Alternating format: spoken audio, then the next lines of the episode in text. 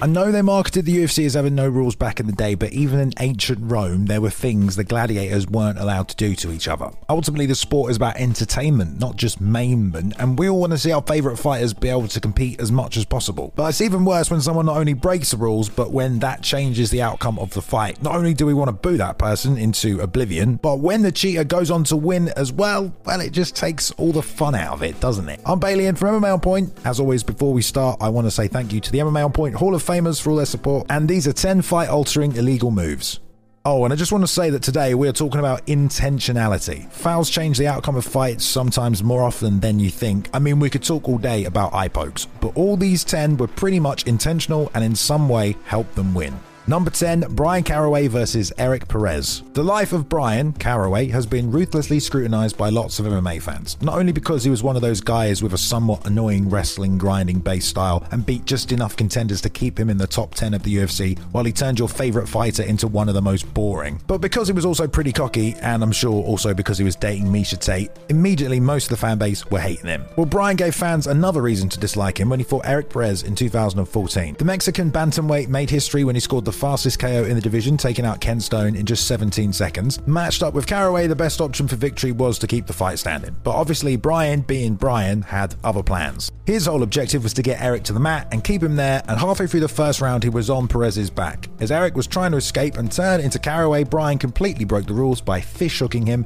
and using it to control position. It was extremely blatant, but the ref did nothing at all. This kept him on Erik's back and kept the fight on the mat, where he kept trying to find the rear naked choke, and after hunting for it in the second round, he forced a tap from Erik. He also basically was trying to cover his mouth for almost the entire fight, and it's possible it happened more than just the obvious one here, and Erik needed every opportunity he could to escape.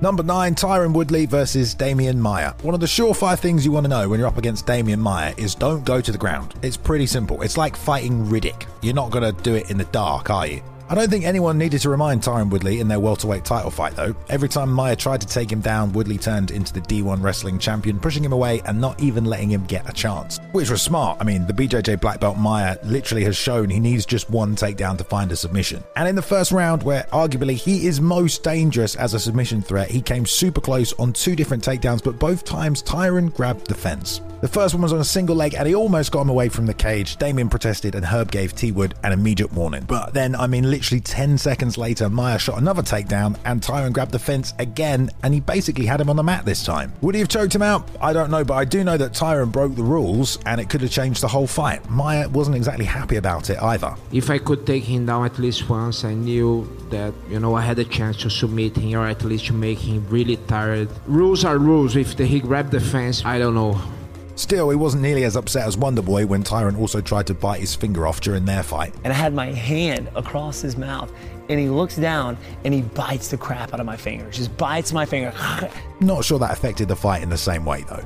Number 8, Michael Bisping and those illegal knees. I have to say, if you weren't following the career of the Count before his middleweight run to the title, you missed out. Skinhead light heavyweight Bisping was just different. He looked like he'd just walked off the set of a Guy Ritchie movie, and to be honest, his strategy mostly involved running into people and smashing them with knees from the clinch. The problem is, Mike got a bit out of control sometimes and has on more than one occasion delivered an illegal knee to a downed opponent. I mean, he did it in his very first fight in the UFC against Josh Haynes. Just straight up drilled him with it, mate. Even Joe Rogan suggested he was still hurt as the round continued, and Mike just continued to smash them apart for the rest of the fight, and we'll say nothing about the eye poke and follow up head kick that nearly sent Josh to the moon. The most famous Bisping knee of doom, though, happened in his rivalry matchup with Thai striker Jorge Rivera. This was another old school Bisping fight, lots of shouting and swearing before the fight, and then lots of animosity during it as well. But was it really that surprising then that halfway through the first round this happened? No doubt about it. Absolutely illegal.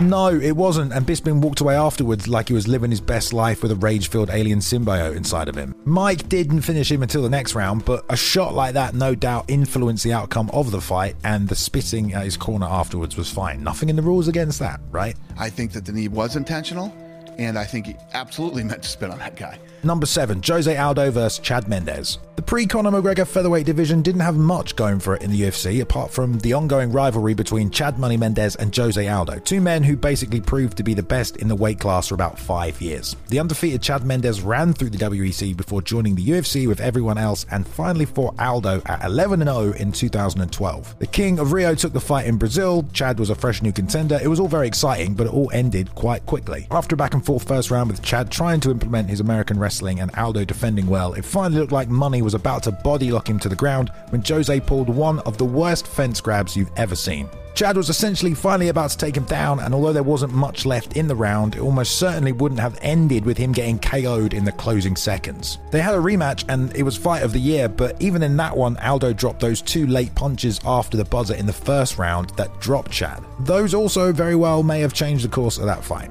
Actually, speaking about punches after the bell. Number 6, Germaine de Randamie versus Holly Holm.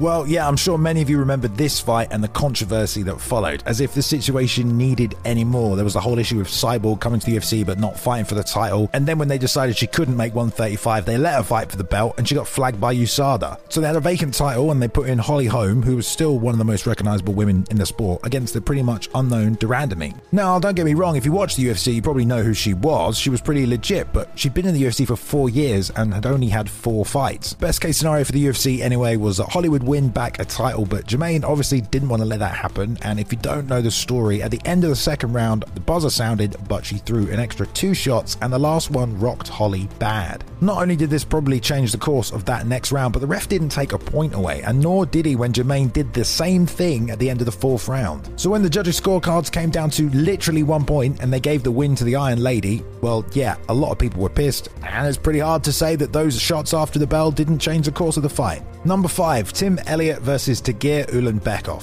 One thing that's made Tim Elliott such a problem for people to deal with in the cage is his ability to turn every MMA fight he's into into basically a backyard brawl. He's extremely scrappy and will make you fight every second you are in there, and he's so tenacious that he's definitely at times embraced the philosophy of if you ain't cheating, you ain't trying. If you want a really good example, then it's probably his fight with Khabib Nurmagomedov prospect Tagir Ulanbekov. Tim seemed to give absolutely zero fucks in that fight and took literally every chance he could to get away with multiple knees to the head when Tagir was still grounded. According to Ulanbekov as well, Tim was trying to put his fingers in his eyes, and he was also using them to hook the inside of the Russian's glove so he could throw elbows or even stop a rear naked choke attempt in the final 60 seconds. The whole time, Khabib was going crazy in the corner complaining to the ref, and it was enough small rule breaks here and there that definitely helped Tim get the decision victory.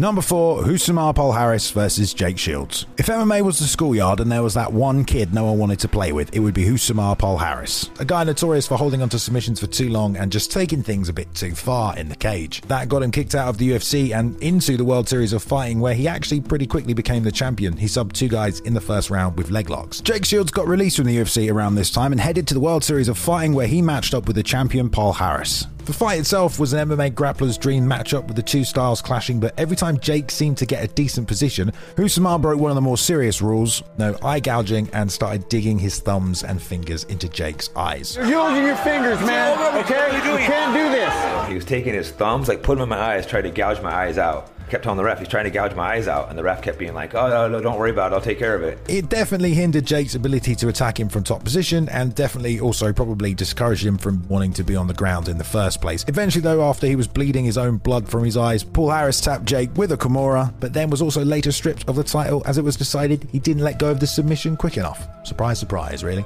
Number three, Nathaniel Wood versus Muhammad Naimov. Our mate Nate is a great lad, although he's not been able to stay massively active in the UFC because of numerous injuries. Since joining the promotion, he's actually only ever lost twice in nine fights, and he was amidst a three fight return streak in a new weight class until very recently when he took on Muhammad Naimov in Abu Dhabi and had to deal with numerous attempts to cheat by his opponent. Just about halfway through the first round, and Nathan is on the receiving end of a pretty nasty low blow, and honestly, looked like that one was probably going to be enough to affect the fight. He also caught another one at the start of the second round as well, and after that, Naimov started grabbing the fence and stopping Nathan from getting takedowns, and then turning around and taking down Wood instead. And in the closing seconds, when Nathaniel was on top dropping ground and pound, Naimov started to hook the inside of his gloves, literally stopping him from landing strikes. So many of these things deserved for a point to be taken away, and it came down to a really close decision loss for Nathaniel.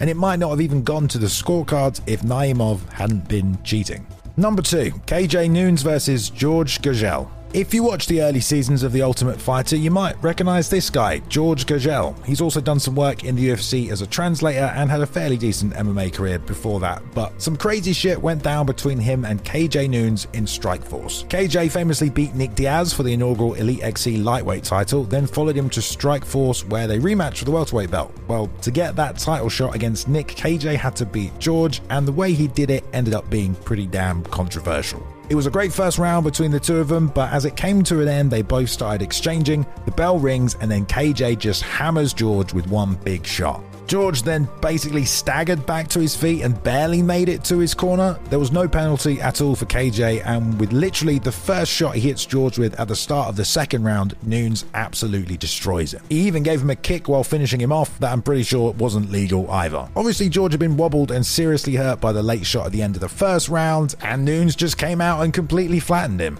Number one, Troy Gibson versus Vadim Kolesnikov. Wouldn't be surprised if you don't know who either of these guys are. That's probably because this entry takes place in Northern Ireland under the Cage Conflict promotion. Back in October last year, they were holding their eighth event in Belfast. Troy Gibson, a 9 1 amateur, was making his long awaited pro debut, but he didn't exactly get things off to a good start. I know there's some changes in the rules from amateur to pro, but I'm pretty sure you're not allowed to do this. The referee. Knees to the head. Knees to the head on the ground. Knees to the head on the ground. Another knee.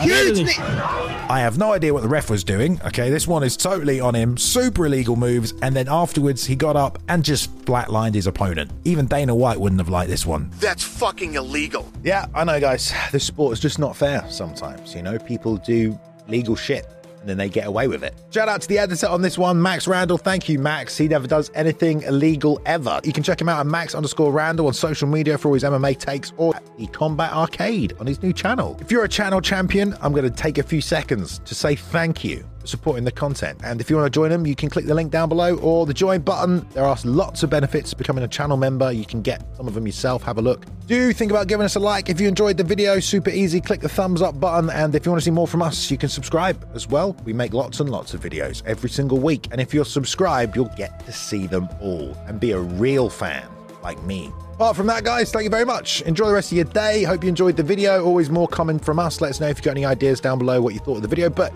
I'll see you next time, everybody. Take it easy.